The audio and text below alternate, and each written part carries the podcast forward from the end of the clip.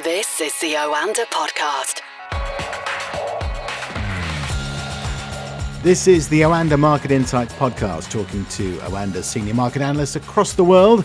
And today we're joined by Ed Moya in New York. Good afternoon from London, Ed. How are you doing? I'm well. It's been quite the week. It has indeed. Loads to talk about. Let's start with the breaking news today. And of course, it's the first Friday of the month, and that can only mean one thing it's non farm payroll day. And hiring in the United States has remained strong in April, despite economic disruption from the war in Ukraine and the COVID shutdowns in China.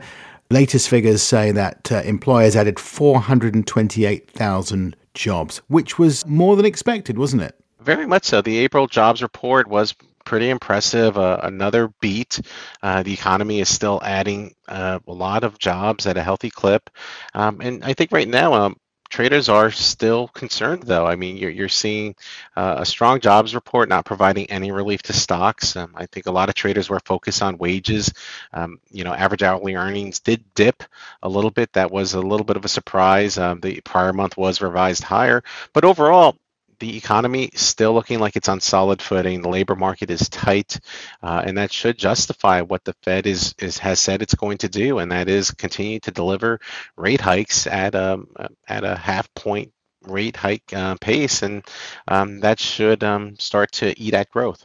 And those gains are likely to bolster the view at the central bank that the economy is well positioned as it starts to raise rates to try to curb inflation. And looking back at the big story of the week, that 50 basis points increase from the Fed, that of course was expected as well, but it was the reaction of markets which was more interesting as far as I was concerned, which uh, reacted very positively. Was that mainly due to the forward guidance coming from the Fed?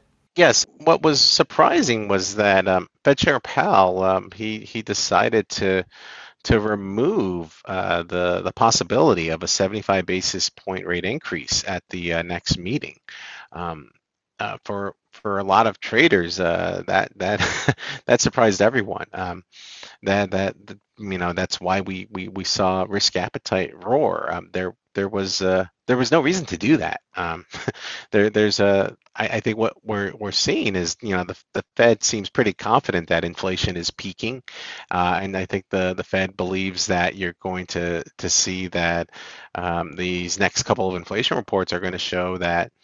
Um, you know, pricing pressures are starting to ease further, um, but but uh, it, it, seemed unnecessary. And and I think what what you know a lot of you know we, we saw everything reverse the next day um, is because you're you're you're you're really focused on um, you know well what is the the current direction with with inflation um, what how is the rest of the world handling it? And I, I, think one of the the key takeaways is you know you, you have some countries like the UK that are um, forecasting a recession um, uh, next year. And I think there's there's this fear that inflation is is is is uh, something that's going to persist a lot longer.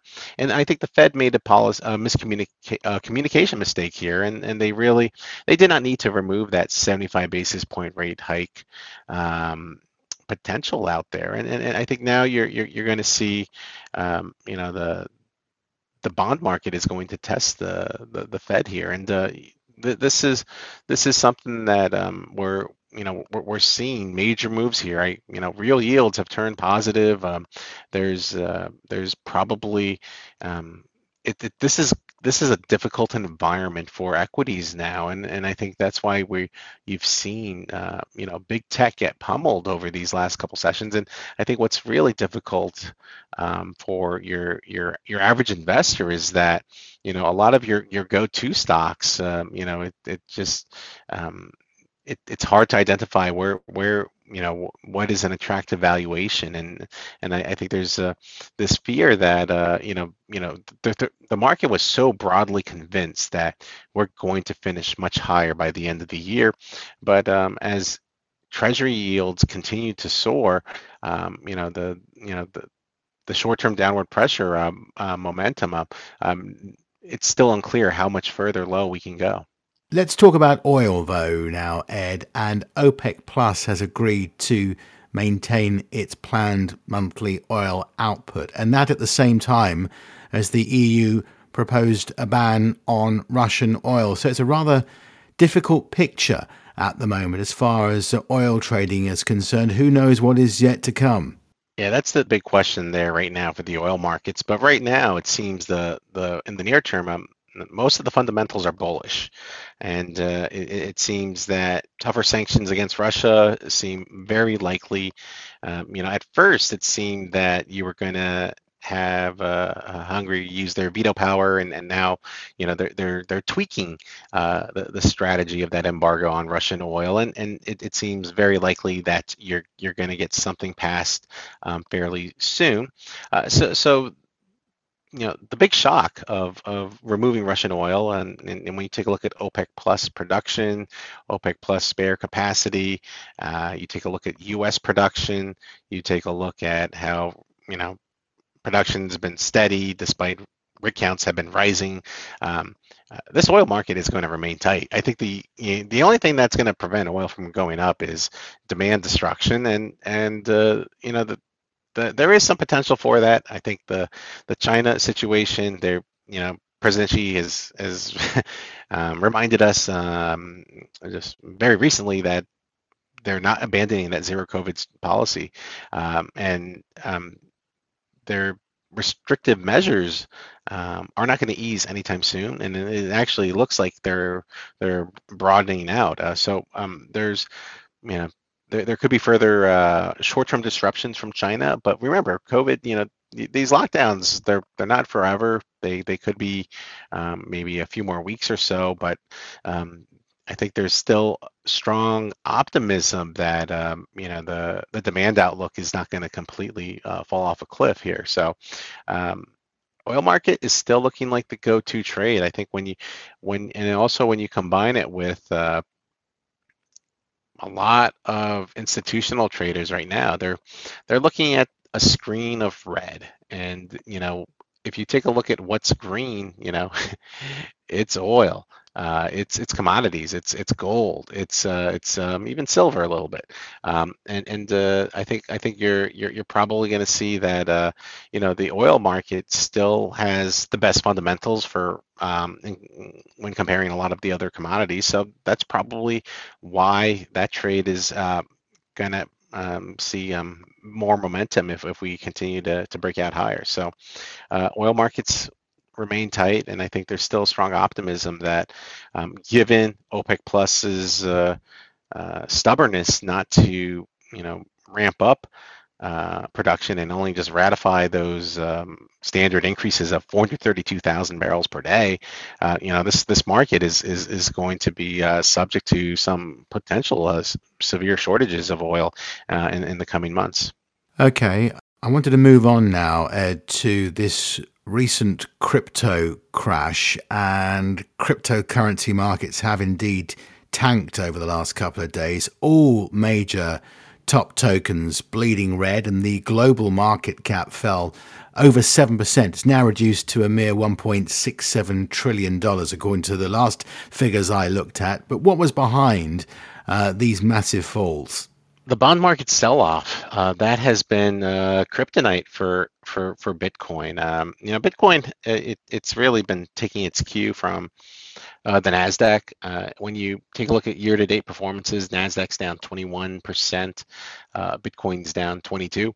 Um, there, there has been um, just kind of uh, for, for for the most part, Bitcoin has has really uh, you know, it, its core fundamental drivers, you know, adoption, uh, you know, progress on smart contracts, Bitcoin ETF progress, you know, the the the, the focus on regulation and how uh, you know you, you saw U- U.S. leaders, you know, making progress and trying to um, create task force to provide more protections for consumers that foster growth long term. Uh, none of that matters right now. It's it's all it's all about um, what what is happening with with uh, the bond market, to be honest, and and and there is just complete um, uh, nervousness right now in in crypto in the cryptoverse because when you consider what happened with Bitcoin in in 2021, that was the key, the big year where Bitcoin made its breakthrough for the institutional world. Um, a lot of these um, big boy players uh, and girl players, uh, they they got in around the thirty to forty thousand dollar level, and what happens is, um, and, and, when they place their large bets, uh, they're they're not they're not scalping. They're you know they they're pretty much locked in for um, uh, major moves. Um, given the current market environment, um, some of them are slightly profitable. Some of them might be down a little bit. You know, Bitcoin's at 36,000 right now. Um, if if you see Bitcoin, you know, falling to 33,000, that could could really trigger some just uh, nervous, um, um, just panic selling um, for Bitcoin. And if you if you break 30,000, uh, the the flash crash scenarios will will will emerge. So I think that um, there's there's a a lot of jitters in the crypto space because you have too too too many you know massive investors that you know if they all decide to sell at the same time you could see you know uh, uh, just a, a, historic crash. So um, i think the the crypto markets are still you know long term bullish um, but i think you, you you need to you know um, be prepared for enhanced volatility over these next you know few months. Um, but but right now um, you know the you know if the bond market sell off continues uh, that's going to continue to weigh on on on bitcoin. And and this is this is um, a very nervous time for a lot of crypto traders. And uh, you'll you'll probably see that um, you know continue to also drag on all the other altcoins very interesting. It's been a busy old week, hasn't it? We've had those uh, big rate decisions coming on both sides of the Atlantic uh, from the Fed and the Bank of England. You've already talked about uh, today's non farm payroll numbers, which were better than expected, and the crypto crash. But what is to come over the next week or so? What do you think we should look out for? I think the, the, the main event for for um, people in the U.S. is going to be that CPI report. Um, uh, Wednesday, um, they're they're I think you, are probably going to see that uh, traders are going to wait to see will the April inflation report, you know, show that yes, the peak of inflation has been put in place. Uh, you know, the month-on-month reading expected to to go from 1.2% to 0.2%. Uh, the annual reading to go from 8.5 to 8.1. So we're looking for you know you know major declines here with inflation. Um, that's going to be uh, the, the, the key economic reading. The next day, you know, you get PPI, so the producer prices, which is, you know, typically um, um, they if they complement each other, then it just you know it just reaffirms you know the the market's beliefs. But uh, you know both both uh, forecasts kind of are, are expected to, to, tell a similar story of easing pricing pressures. Um, also for, for the US um, on Friday, which I, I think is going to be um, very important as well, um, the University of Michigan uh, Consumer Sentiment Readings. It's the preliminary readings for May. Uh, sentiment has been falling off a cliff and uh, it's supposed to weaken again. Uh, current conditions are supposed to start to show signs of stabilizing expectations, to possibly too. Um, so uh, that that'll be interesting to see. And also, we get our uh, they, they, provide their um, one year and five year inflation outlooks as well. So that's always important to watch. Um, and some Fed folk um, also follow those inflation forecasts as well. Um, uh, for for Europe, I think there's a couple of major economic releases uh, on Tuesday. Uh, uh, Germany has the ZEW expectation survey, which is supposed to show once again more weakness further into contraction territory. Um, um, UK has first quarter GDP, um, supposed to, to soften as well. Um, Friday, we'll have a Euro uh, area industrial production and also Russian CPI, which obviously um, everyone continues to expect pricing pressures to go up for Russia. Uh, so it's it's a it's a very very busy week. I think the the, the focus for a lot of traders too will will, will remain on the, the war in Ukraine and, and how that escalates. Um, for Asia, there will be a, a focus on China's uh, credit data, export data, and, and, just seeing how the lockdowns are impacting that. Um, you know, we also have the you know inflation data from for China as well. Um, that um, expected uh, year over year to actually increase.